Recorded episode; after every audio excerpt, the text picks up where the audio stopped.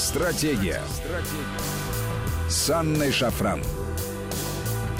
Здравствуйте, друзья, это Вести ФМ. С вами Анна Шафран. И сегодня с нами на связи Ирина Яровая, заместитель председателя Госдумы. Ирина Анатольевна, добрый вечер. Анна, добрый вечер. Добрый вечер, дорогие радиослушатели. Друзья, я напомню вам наши контакты. СМС-портал короткий номер 5533. Со слова «Вести» начинайте свои сообщения. Не WhatsApp, Viber, плюс 7903 176 363. Сюда можно писать бесплатно. Подписывайтесь на телеграм нашей радиостанции. Называется «Вести FM+.» Ирина Анатольевна, вопросы образования и доступности образования выходят сейчас на передний план. Очень актуально мы понимаем, что, скорее всего, этот вопрос будет стоять на повестке дня э, в ближайшее время, и в этом смысле э, радует, что и народные избранники тоже озаботились, но я знаю, вы давно уже занимаетесь образованием, мы с вами говорили в нашем эфире, в частности, на радио Вести ФМ по поводу учебников и ситуации с учебниками, о необходимости унифицировать и систематизировать э, всю эту историю, потому что странно в нашей стране, которая такая огромная, от Калининграда до Владивостока, от тропиков до полярного сияния, иметь э, целый ряд э, учебников по истории по русскому языку, э, что абсолютно, во-первых, затрудняет ситуацию с э, обучением школьников, э, ну, даже самое элементарное, когда они переезжают из региона в регион, ну и, во-вторых, и в главных, э, я считаю, это вопрос национальной безопасности. Если мы хотим видеть нашу страну стабильной и развивающейся, то мы должны думать в первую очередь о том, кто будет э, эту страну представлять, кто будет работать. Это кадры, это дети, и в фундаменте всего, конечно же, находится образование. И э, вот с учебниками, что происходит сейчас, тоже, кстати говоря, можно было бы обсудить с вами. Но давайте начнем с другого вопроса. Вы накануне э, сделали предложение о бюджетном целевом обучении. Оно должно быть доступным каждому. Э, предлагается ввести целевое обучение за счет частных инвестиций. Давайте поподробнее об этом сначала поговорим.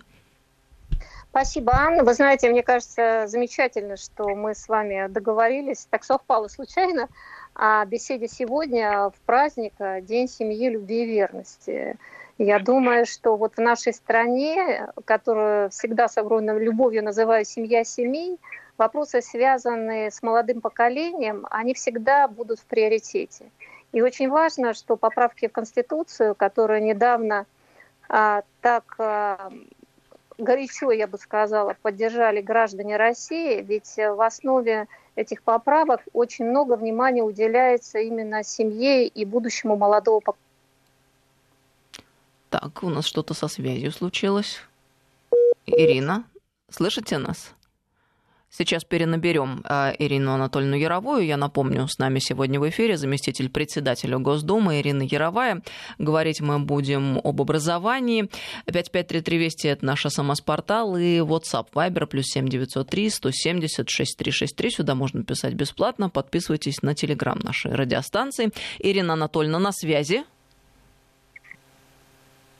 Да, вот видите, а, проблемы связи бывают иногда.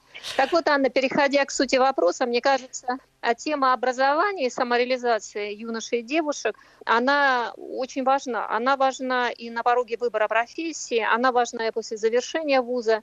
И сегодня государство действительно очень много вкладывает в создание дополнительных бюджетных мест, которые, казалось бы, и должны дать ту платформу для самореализации – молодым ребятам, независимо от того, какую школу они закончили, в каком регионе они живут, для того, чтобы они могли состояться в жизни, реализовать свою мечту, выбрать профессию и получить рабочее место.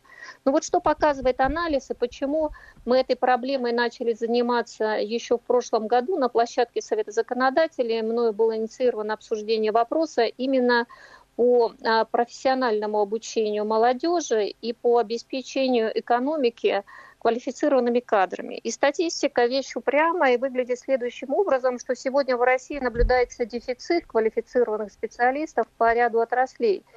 А, причем само число вакансий превысило а, 1 миллион 100 тысяч. То есть такой парадокс. А огромное количество вакансий, высокий запрос экономики, и при этом 47% граждан не работают по специальности. Вот такой дисбаланс. То есть получается а, неутешительный вывод, что образование не совпадает а, с намерениями экономики. То есть э, те, кто получает высшее образование по разным причинам, то ли не то образование получили, то ли не смогли трудоустроиться, но одним словом не работают по специальности. Давайте Хорошая еще раз история. уточним для наших слушателей этот момент. То есть у нас ситуация Давайте. какая? Люди получают высшее образование, да. у них есть диплом, но потом да. они, к сожалению, никак не могут устроиться по своей Нет, специальности. Не так, не Или так, как? Не так. Нет, они просто не работают по специальности. Это разные причины. 47% граждан работают по другой специальности, чем та, по которой они получали образование. Ну, все, собственно, верно, да. И вопрос какой стоит? А, а о... при этом еще, да. Анна, у нас э, на рынке 1 миллион 100 тысяч вакансий. То есть запрос экономики на специалистов масштабный, колоссальный. Но получается несовпадение того специалитета, который подготовлен высшей школой, и запросом экономики на специалистов. То есть это разные специальности, понимаете? То есть мы э, возвращаемся к вопросу о государственном заказе, да? Так можно Мы выразиться на кадры. Мы возвращаемся к вопросу современным языком, излагая, чтобы высшая школа обеспечивала запрос экономики, чтобы соединить экономический потенциал и стратегию развития страны с высшей школой, и чтобы ключевым показателем качества этого соединения была самореализация успешная молодого поколения, возможность э, самим ребятам найти себя в этой жизни, вот без пафоса и без преувеличения, получить ту профессию, которая позволит им уверенно идти по жизни и быть востребованными и успешными. Поэтому вопрос очень важный. И, конечно, начав этот анализ и понимая вот эти стартовые базовые данные, мы имеем еще одну очень важную цифру, которая характеризует очень хорошо государство, потому что государство вкладывает серьезные средства и дает ежегодно возможность 500 а, тысячам а, больше, чем эта цифра даже а, выпускников, получить бесплатное образование высшее. Это очень важный вопрос. А вот высшее образование, бакалавриат, магистратура, специалитет ежегодно государство формирует более полумиллиона а, бюджетных мест для того, чтобы ребята могли по конкурсной процедуре пройти и получать в дальнейшем высшее образование. И казалось бы, ну вот она возможность, да, а, но почему не происходит выбора той профессии или почему э, институт не дает ту профессию, которая соединяет мечты молодых ребят, мальчишек и девчонок с ожиданиями работодателя, с ожиданиями экономики. И здесь мы начали смотреть, а где же у нас есть целевой набор. Всем известно, что есть такая форма, когда а, ребята по направлению а, будущего работодателя а, фактически... Так, у нас снова проблема со связью. Ирина Анатольевна, слышите нас? Да, перенаберем еще раз. Э, я напомню, Ирина Яровая предложила сделать бюджетное целевое обучение доступным каждому, а также ввести целевое обучение за счет частных инвестиций. Речь идет о том, что у нас сложилась парадоксальная ситуация. С одной стороны, у нас молодые люди получают высшее образование, а с другой стороны, э, выходит так, что по специальности не работают 47% граждан, и регионы жалуются на нехватку высококвалифицированных специалистов. А, было проведено соответствующее исследование а, в ЦИОМ, в частности, об этом сообщала. Да, Ирина Анатольевна, мы продолжаем беседу. Слышно нас? Так вот, целевой набор, а, Анна, это очень важный момент. Когда мы начали анализировать, а кто же может получить вот это волшебное направление, вот э, э эту волшебную путевку в жизнь. И оказывается, что эта процедура абсолютно непрозрачна. И она недоступна абсолютному большинству ребят. Правильно это или нет? На мой взгляд, совершенно неправильно, потому что целевой набор, он тоже должен носить публичный конкурсный характер, чтобы любой выпускник из любого региона мог претендовать на то, чтобы стать целевиком и в будущем а, претендовать на рабочее место на Камчатке, на Сахалине, в Хабаровске, в Уфе, где угодно. Но самое главное, чтобы эта процедура была прозрачной, не по принципу, что мама с папой договорились и кому-то дали направление на целевое обучение, понимаете, да? Когда все это абсолютно непрозрачно, когда, в принципе, а, не исключаются и серьезные коррупционные издержки к такой схеме. А должен быть рынок целевых вакансий, рынок как публичная презентация, как открытая площадка и а, возможность любому, повторяю, выпускнику стать соискателем на то, чтобы претендовать именно на целевое место, которое обеспечено в дальнейшем гарантированным рабочим местом, которое носит целевой характер с точки зрения понимания, в каком вузе учиться, а понимания того, кто запрашивает э, этого специалиста и где будет и в каких условиях осуществляться трудовая деятельность. Поэтому а законодательная инициатива, которая в настоящее время готовится мною, и мы ее будем обсуждать и на площадке законодателей, и на экспертных советах. А, и у меня была возможность в Уфе на большом а, урбанистическом форуме первоначально презентовать эту идею, где участвовал и министр науки и образования, заключается в том, чтобы существующую государственную информационную систему – а, которая аккумулирует данные о выпускниках и о результатах ЕГЭ, на этой платформе создать и обеспечить общефедеральную коммуникацию по всем вопросам целевого набора, чтобы все те, кто по законодательству имеют право давать направление на целевое обучение, чтобы вот эти заявки подавались в открытом доступе, чтобы с ними мог ознакомиться любой гражданин Российской Федерации – и, формируя свое отношение к этой заявке, мог стать соискателем на ее получение на конкурсной основе. То есть те ребята, которые сегодня сдают ЕГЭ и потом на основании баллов поступают в вузы и проходят конкурс а, на бюджетные места, чтобы на целевой набор был самостоятельный конкурс, и ребята заявлялись на конкретную вакансию, на конкретное будущее рабочее место, понимаете, чтобы даже вот, допустим, ребенок, который живет в центральной части России, но мечтает стать моряком и жить во Владивостоке или в Находке, через такую процедуру мог не просто получить интересную ему профессию, а уже сразу быть трудоустроенным а, в дальневосточное пароходство или в какую-то другую компанию, которая будет запрашивать а, целевое обучение. Это совершенно радикально меняет ситуацию. Это просто качественно изменяет подходы к целевому набору. Более того, работодатель сможет будущее заявлять и более высокие требования к дисциплине своего студента, к качеству обучения, с тем, чтобы это был не просто дипломированный специалист, а специалист обученный, который имеет действительно хорошие знания и навыки. Это позволит соединить практику в период обучения с будущей профессией, потому что это гарантированное место для прохождения производственной практики. Но это повысит конкуренцию вузов, потому что у работодателя тогда появится возможность заявлять, что он доверяет конкретному какому-то вузу подготовке специалистов по своей специальности. То есть мы здесь одновременно решали бы очень много важных задач, о которых, кстати, говорил наш президент и поставил целый ряд задач и поручений дал правительству в этой части. И анализируя поручения президента, мы видим, что а, им поставлены задачи именно в этом направлении, чтобы обеспечить и качество высшего образования СПО, и дать возможность молодому поколению быть реализованными, быть трудоустроенными. Ирина, ну здесь сложно не э, согласиться с э, вашим предложением, с его своевременностью. Конечно, всем хотелось бы, чтобы такая система существовала и чтобы она была прозрачной. А Конечно. на какой стадии э, вот, реализации, может быть, ваше предложение, или оно еще не принято? Если не принято, то кто его должен принять и каково отношение в профильном министерстве? вот к этой инициативе?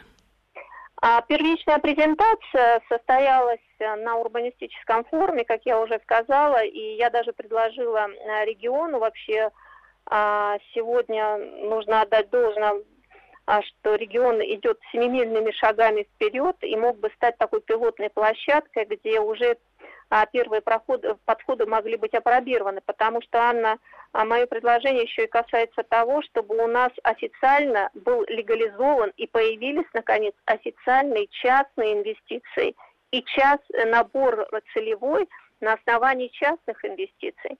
Потому что сегодня есть возможность а, направить любому работодателю, в том числе любой коммерческой фирме, а, по договору на обучение любого юношу и девушку, но без конкурса, как вы понимаете. То есть это как раз возвращаемся к вопросу скрытых преференций, непрозрачной истории и, возможно, каких-то а, видов скрытых а, оплаты за какие-то услуги, чего быть просто не должно.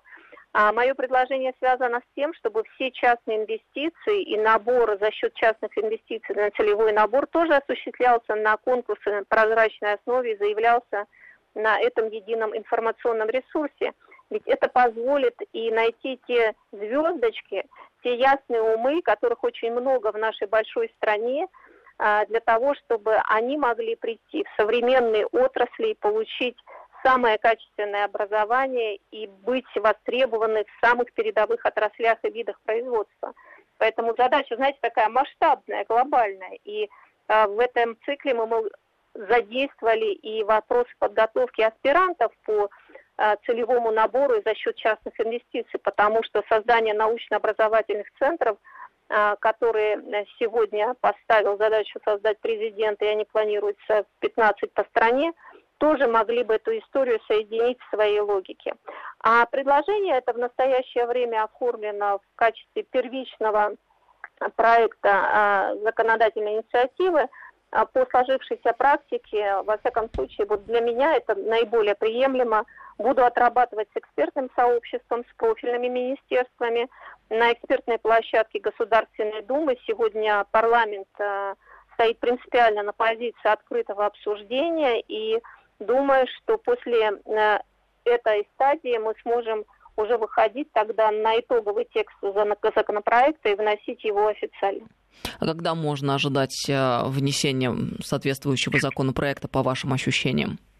Ну, на следующей неделе уже планирую провести э, большое экспертное обсуждение. Кстати говоря, Министерство науки, оно очень открыто к диалогу, и мы разговаривали с министром, он готов принимать личное участие в обсуждении, что, безусловно, очень отрадно. Мы хотим пригласить и крупных работодателей, крупные отраслевые союзы. Понимаете, здесь очень важно а, найти взаимопонимание для того, чтобы задача была решена неформально, а сущностно. Мы очень долго говорим об этом, и, наверное, нужно уже перейти к конкретным шагам. Поэтому идея, которая мною разрабатывается сейчас, она, безусловно, очень новая, но а, она как раз дает ответы на старые вопросы. Вот наша задача найти новые ответы на старые вопросы. Поэтому на будущей неделе проведу такое большое экспертное обсуждение и а, текст законопроекта направлю в профильное министерство для того, чтобы получить первые официальные отзывы и по юридической технике, и по сбалансированности норм, которые мною разработаны, с тем, чтобы можно было двигаться дальше. А к осени, я думаю, в осеннюю сессию мы сможем перейти тогда уже к фактическому рассмотрению и внесению возможному. Ну, как только мы начинаем обсуждать вопросы образования в нашем эфире, сразу же поступает огромное количество сообщений от наших слушателей. Конечно. А, давайте тогда несколько я зачитаю, но перед уходом на новости успеем одно, а дальше продолжим нашу беседу. Ну вот, например, такое. Добрый вечер. Такая система уже давно в Росатоме работает. Подбираются люди с третьего курса вузов. И, кстати, бакалавров в высокотехнологичных отраслях, а, они не нужны, увы, никому, только специалисты. Да, да, да. И вот да. эта, эта проблема, она действительно существует, мы много об этом говорим. А каково ваше отношение вот к системе Болонской, бакалавр-магистр и специалитет? Потому что... Ой, ну... спасибо да. за вопрос. Да, ну, во-первых, э, Росатом большие молодцы, но работает другая система все-таки. Это не те ребята, которые уже поступали и знали, что они пойдут в Росатом, а просто Росатом ищет своих звездочек. Большие молодцы, и они находят, но это другая по сложности задача, и Опять же, она лишает возможности очень многих ребят, которые, если бы знали, что есть так, целевой набор, они бы изначально конкурировали, претендовали, старались и реализовывали себя в этом направлении. А, плохо отношусь к баллонской системе, и на площадке Совета законодателей инициировала обсуждение этого вопроса. И должна сказать, что коллеги из регионов поддержали позицию следующее, что фактически баллонская система изначально, она была направлена на подготовку а, специалистов для работы за рубежом, знаете, как мигрантов, как трудовых мигрантов. Но ведь этот документ на самом деле не имеет обязательного характера для нас. Он подписывался тогда а, министром образования той поры при правительстве Касьянова. И, собственно говоря, причем баллонская система и а, реализация амбициозных планов развития нашей экономики. Знаете, это вообще два разных целеполагания. Поэтому а, готова обсуждать этот вопрос с любым профессиональным юристом, потому что те, кто говорят, что мы связаны по рукам и ногам баллонской системы, это неправда.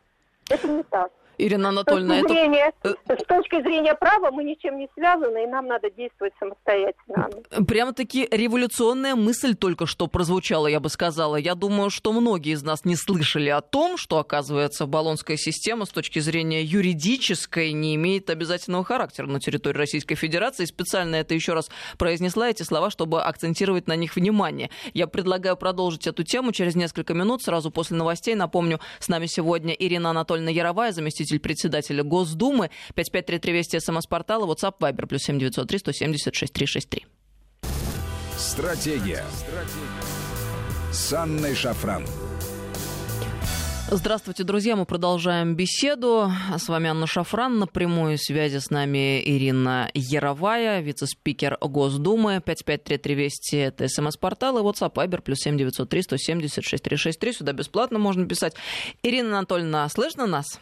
Да, да, слышно. Прекрасно. Тогда предлагаю продолжить наш разговор с той самой интересной мысли, на которой мы остановились перед уходом на новости. Э, вы сейчас дали нам надежду очень большую. И вот тот самый э, положительный пример, когда всем миром э, берешься за дело, какие интересные детали и подробности всплывают. Просто тут хотелось бы немного поподробнее. Действительно, изучая документы, вы пришли к такому выводу, что, оказывается, внедрение баллонской системы, оно вовсе не обязательным является на территории Российской Федерации. Это как? Откуда же тогда столько проблем и э, беспокойств, и даже стенаний отовсюду о том, что мы не можем избавиться, как это вредит и мешает и так далее?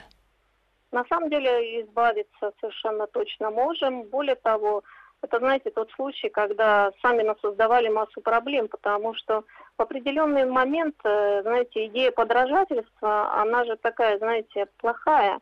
И вот в тот период, когда в стране много было разных советчиков и подражателей, которые внушали всем, что все, что наше плохое, все, что значит где-то там, оно цивилизованное и хорошее. И, собственно говоря, именно так произошло и с баллонской системой. И вы знаете, мне самой было очень любопытно разобраться, потому что я сама многократно слышала даже от представителей некоторых э, министерств в свое время, потому что я этой темой начала заниматься как вы правильно сказали, много лет назад. И докапываясь до истины, как говорится, все же в деталях. А, на самом деле у нас и система-то сформировалась очень противоречивая, потому что вот та приманка, под которую пытались завести в Волонскую систему, она была связана с тем, что как будто бы наши дипломы не будут требовать переподтверждения, и, знаете, всем внушали, что нужно срочно поехать работать и жить за границу. И вот на фоне этого а, собственно говоря, и были приняты некоторые изменения в законодательство, которые сформировали такую квазисистему. Это не баллонская система и не наша система. Это, знаете, между небом и землей называется.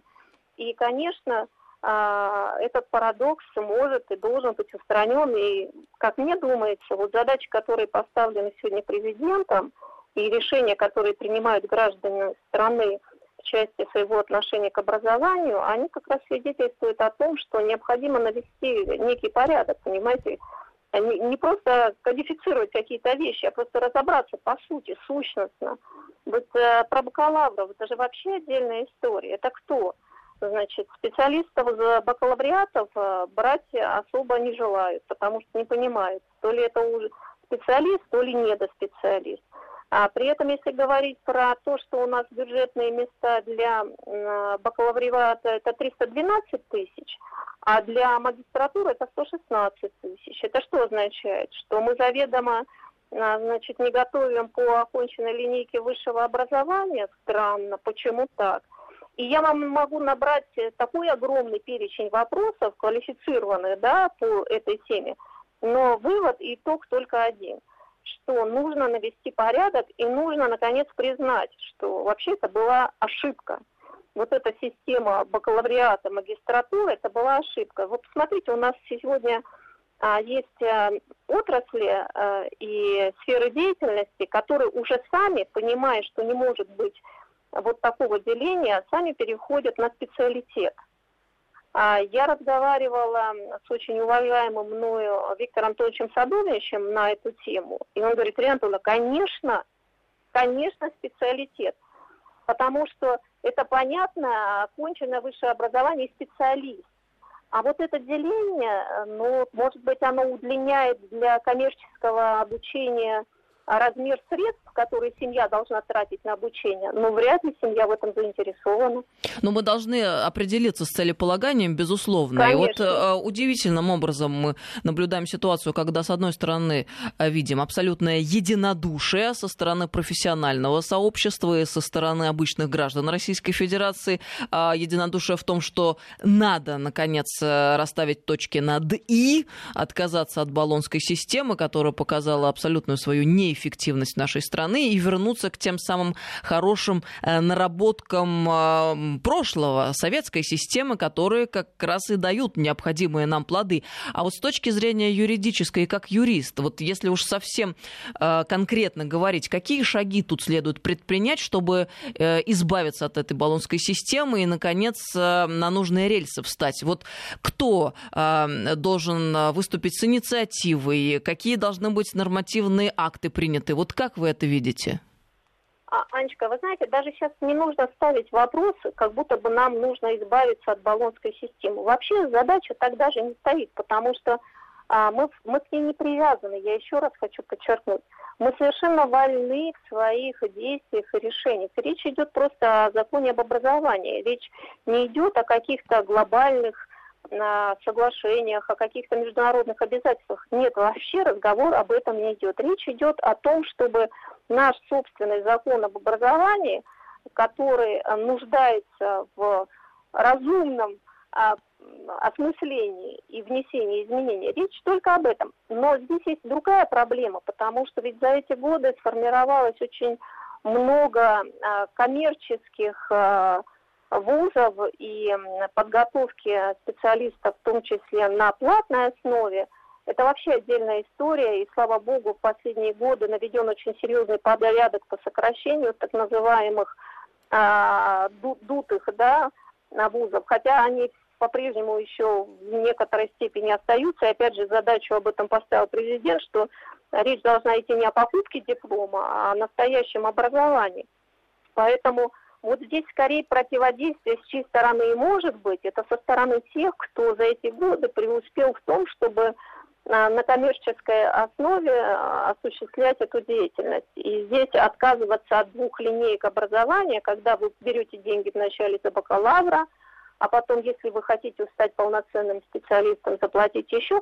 Вот здесь, как всегда, это бывает сложности. Но я не вижу, честно вам скажу, проблемы, потому что, на мой взгляд, сегодня и позиция правительства, и позиция президента а, абсолютно а, пользу граждан, в пользу общества. Наверное, к этому просто нужно было прийти, понимаете, нужно было пройти определенный опыт, а, потому что а, мы действительно, а, как а, современная демократия, молодая демократия приобретали опыт, и действительно а, мы создавали новое законодательство, и были в том числе и разные эксперименты и ошибки. Вот на мой взгляд, это не вполне удачный эксперимент, и просто нужно это понять и идти дальше. Нужно вносить изменения и давать возможность сегодня готовить полноценных специалистов.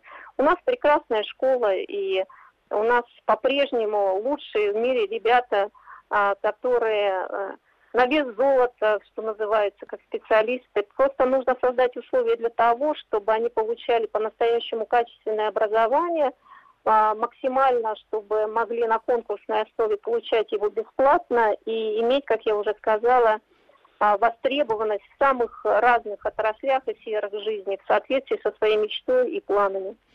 Еще пару сообщений, которые нам приходят. Анна, я старый преподаватель, два меда. Просто счастлива была услышать, что мы не связаны по рукам и ногам э, с баллонской mm-hmm. системой. Медицинское образование уничтожено. Скорее бы это безобразие у нас прекратили. И вот еще одна ремарка сообщения. Когда Западу было выгодно, он с удовольствием вытягивал специалистов с советскими дипломами, да, и никаких претензий так. не было. А, Именно так. Вообще, вы знаете, во всем мире ведь э, интеллект человека, хотя сейчас все говорят про искусственный интеллект, но знаете, я всегда шучу апологетом, значит, э, который продвигает, что всех людей заменим на машины. Э, я согласна с тем, что это опасное увлечение, нужно понять, на какой стадии нужно остановиться, но ведь искусственный интеллект создает человек. Именно человек создает своим интеллектом искусственный интеллект и продукты искусственного интеллекта. Поэтому а, я думаю, что нам нужно, и вот я так чувствую, я вам искренне скажу, вот я так чувствую, и последнее послание президента, и поправки в Конституцию, что за, запрос сегодня у государства на создание максимально благоприятных условий и возможностей для раскрытия личного потенциала каждого мальчика и девочки в нашей стране, создание максимальных условий к тому, чтобы они состоялись так, как они этого хотят. Э, Ирина Анатольевна, мы с вами как-то обсуждали вопрос учебников, и нам пишут сейчас э, наши слушатели на этот счет. А я бы еще хотела э, такую ремарку привести относительно того, что у них там, э, на Западе, происходит. Мы вот вчера как раз этот вопрос обсуждали. В Англии ведь, оказывается, советский опыт преподавания в средних школах начали перенимать еще в 80-х годах. И что интересно, в Англии дети обучаются во многих школах по учебникам Розенталя, Ландау и Колмогорова они были переведены на английский язык. А у нас как-то не совсем так. А какая-то э, динамика есть. А вот что сейчас с учебниками и в каком, на какой стадии мы находимся по части а, унификации? Вы знаете, у нас э, у некоторой либеральной общественности упоминание э, советского опыта вызывает какую-то дрожь. Хотя я очень рада, что у нас теперь в Конституции черным по белому будет написано, что мы правоприемники да, СССР, что у нас единая неделимая история, а, и здесь есть только предмет для изучения опыта и гордости. Но я еще изучила опыт а, дореволюционной России, и я почитала с большим удовольствием, не поленилась, взяла в Ленинке а, труды Ушинского. Анечка, вы удивитесь, но я вам хочу сказать, что советская школа начального образования абсолютно точно была по Ушинскому. Вот если вы даже откроете, прочитаете, то вы увидите себя за школьной партой, то, как нас учили, понимаете? Я не знаю, чем не угодил Ушинский, но я поинтересовалась, а, а как в современных педагогических вузах а, дается молодым будущим педагогам знания о методиках воспитания, обучения. И я с ужасом обнаружила, что Ушинского там нет. Там есть Монтессори, но Ушинского нет. И это тоже одна из проблем, которую нужно решать, понимаете, потому что у нас действительно есть свои традиции, у нас есть своя национальная идентичность. И, знаете, не, не нужно примерять на нас платья других а, народов, потому что у нас есть своя история, своя культура, у нас есть свой опыт. Мы должны брать все лучшее, учиться, да, но отказываться от себя нет. Поэтому и э, школа, и образование, и учебники, а, вообще у Ушинского учебнику уделяется э, в описательной части очень большое значение. И мы с вами многократно говорили о том, что учебник – это помощник и для ребенка, и для семьи, да, в рамках э, домашней работы и подготовки. И то, что сегодня вариативность образования – а, привела к множеству учебников с разным изложением, с разным качеством, с разным толкованием даже одних и тех же событий, формирует вопрос, а является ли это единым образовательным пространством? А дают ли это каждому ребенку равные права и возможности, гарантированные Конституцией, на качественное образование? Или это вопрос удачи? Кому повезло с учебником, а кому не повезло?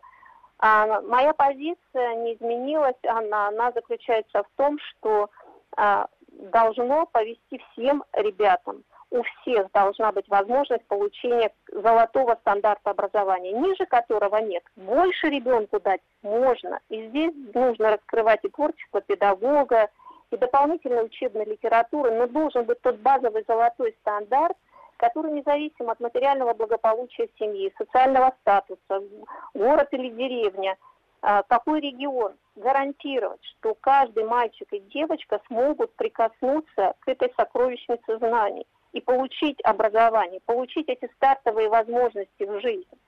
Поэтому работу мы эту продолжаем, и количество учебников сильно сократилось, но я думаю, что вот что касается русского языка, математики, истории, я думаю, что здесь предстоит серьезная работа. Вы помните наше предложение. И, кстати, тот опыт, о котором вы говорили, был общий учебник, был учебник для ребят с углубленным изучением – и был учебник для ребят, у которых есть сложности, да, связанные со здоровьем, с другими проблемами получения образования. Вот эти три линейки, они были, и они обеспечивали и ученых, и изобретателей, и актеров, и великих писателей. И мы имеем поколение победителей. Поэтому, наверное, есть смысл, уважая опыт старших поколений, рассмотреть более внимательно его заново. У нас остается около 7 минут до конца программы. Хотелось бы еще два важных вопроса успеть обсудить. Но первое, очень много пишут сообщений э, наши слушатели по поводу справедливой оплаты труда, поэтому должно прозвучать обязательно в эфире, на мой да. взгляд. И вот такое, например, моя зарплата была еще в 90-м году 360 рублей. Я была доцентом, наш институт был кузницей блестящих врачей. Сейчас это просто ноль без палочки, позор. И очень много, конечно, люди пишут по поводу э, зарплаты, особенно особенно в регионах. И хотелось бы, чтобы государство наконец обратило внимание и на эту ситуацию, потому что ведь, собственно говоря, что в основе государства э, это человек, э, воспитание поколения, подрастающего нового, а это учителя, ну и врачи, кстати говоря, Конечно. тоже. Федеральный вообще-то вопрос. А вообще, вы помните, что было два очень важных решения, а, они действительно были очень важные. Это первое решение а, президента, когда перед всеми регионами была поставлена задача, что зарплата учителей а, должна быть не ниже средней зарплаты по экономике в регионе. И это тогда серьезно выправило ситуацию. Вторая история с высшей школой, вы помните, когда был сделан анализ, и оказалось, что у преподавателей, у ректоров а, такой очень э, значительный дисбаланс. И тоже в этой связи была проведена большая работа. Но вы абсолютно правы в том, что а, образование – это фундамент национальной безопасности. Вот я нисколько не преувеличиваю, потому что а, то, насколько мы инвестируем, вкладываем в образование, мы фактически вкладываем самое дорогое, человеческий. Мне слово капитал не нравится, мы вкладываем в человека. Мы вкладываем в судьбу человека. А, и в этом и проявляется и забота, и уважение, и а, понимание того, что это гражданин а, со своими правами и обязанностями. Это человек, который строит свою судьбу и судьбу своей страны. А в десятилетие детства, которое заявлено президентом сейчас в нашей стране, на мой взгляд, а, уже начались очень серьезные качественные преобразования и запущены очень разные проекты поддержки а, семьи, детей и образования, и медицины именно ключевых отраслей. Но я думаю, что предстоят еще а, серьезные дополнительные решения, которые связаны с поправками в Конституцию, которые поддержали граждане страны. Вы помните позицию президента в этом вопросе, что это должно быть решение людей. Поэтому я думаю, мы в начале больших а, преобразований качественных, которые позволят нам а, чувствовать абсолютно уверенно себя в любом регионе, всем гражданам нашей страны, потому что уважение и благополучие – это то, что в основе вообще всей государственной политики сегодня. И еще один вопрос, который волнует, ну, практически подавляющее большинство жителей нашей страны, и нам об этом пишут, конечно же, люди. Это дистанционное образование, которого uh-huh. хлебнули мы все а, в полной мере во время карантина, и тут понятно, что это такое, и а, вот все те угрозы, которые она с собой несет, с одной стороны. А с другой стороны, мы видим, что а, сверху в ряде случаев идет такое насильственное продвижение дистанционных форм обучения. Вот хотелось бы узнать о вашем отношении отношение к дистанционному образованию и чего ждать в этом смысле? Я полагаю, что дистанционное образование как э, мера вынужденная в определенных условиях, как это была ситуация пандемии, да, для сохранения здоровья, это вполне понятная история. Но чтобы переходить полностью на дистанционный формат, э, уверена, что такой задачи у государства нет. И знаю, сколько проблем и у родителей, и у детей, и у педагогов – связанных с дистанционными формами. А потом, понимаете, ведь нет задачи создать видимость образования, задача качественного образования. Вот это очень важные Поэтому... слова, которые вы сейчас произнесли. Мне хотелось бы на них акцент сделать. Мне кажется, не все до конца это понимают. И хотелось бы вот еще раз, чтобы мы э, это заявили. Задача дать качественное образование, а не изобразить бурную деятельность. Ну, вы еще один момент, э, Анна. А, образование – это уникальный социальный институт взаимодействия детей – это школа жизни, это возможность их общения, это возможность проявления себя, в том числе в коллективе, своих знаний, своих умений, своих навыков. Это способность взаимодействия с педагогом и с ребятами в классе и в школе.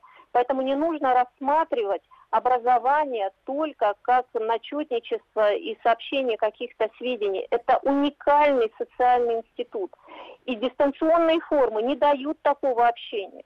И не нужно пытаться полностью перейти в виртуальный мир. А задача, а, чтобы школа и все формы обучения давали возможность ребенку становления как личности, приобретения навыков личного живого общения – решение разных ситуаций, даже спорных ситуаций, умение дружить и взаимодействовать, это гораздо больше и значимее, чем просто передача набора сведений и знаний. Это воспитание, это то, что определяет в дальнейшем успешность человека. Если хотите, человеческое счастье, потому что от того, научили ли ребенка взаимодействовать, есть у него понимание коллектива, есть у него понимание достоинства, уважения, умение общения – все это определяет нас и наш характер, и нашу судьбу. Поэтому я за то, чтобы максимально было живое личное общение педагога и учеников с учениками, с одноклассниками, со старшеклассниками, чтобы был живой творческий коллектив. Но это очень воодушевляет э, такие слова из уст э, законодателя и заместителя председателя Госдумы. Хотелось бы надеяться, что так и будет, э, потому что мы же понимаем все эти тревоги, они не случайно звучат в сообщениях людей, потому что есть основания. И вот еще какой вопрос важный. А Анна, здоров... я хочу подчеркнуть, да. что дистанционная форма явилась неким таким спасательным кругом ситуации, когда нужно было сберечь здоровье деток и учителей. Как я уже сказала, это самостоятельная история, и чтобы такие формы а, вынужденного а, решения каких-то возникающих в короткий промежуток проблем, если они возникают, а, была, да, но это не навсегда. Вот, ну, вот, вот это важно. Просто откуда берутся такие предположения? Знаю точно, а, в школах некоторых даже проводились опросы, а кто готов остаться на дистанционном обучении даже в тот момент, когда карантин закончится. Вот откуда у людей тревоги. И еще вопросы здоровья. Если до того нам рассказывали, что детям можно за компьютером сидеть не более 15 минут в день, то теперь они часами просто проводили а, свое время там, у компьютеров, и это уже как бы никого не волновало. Тоже на самом деле серьезно.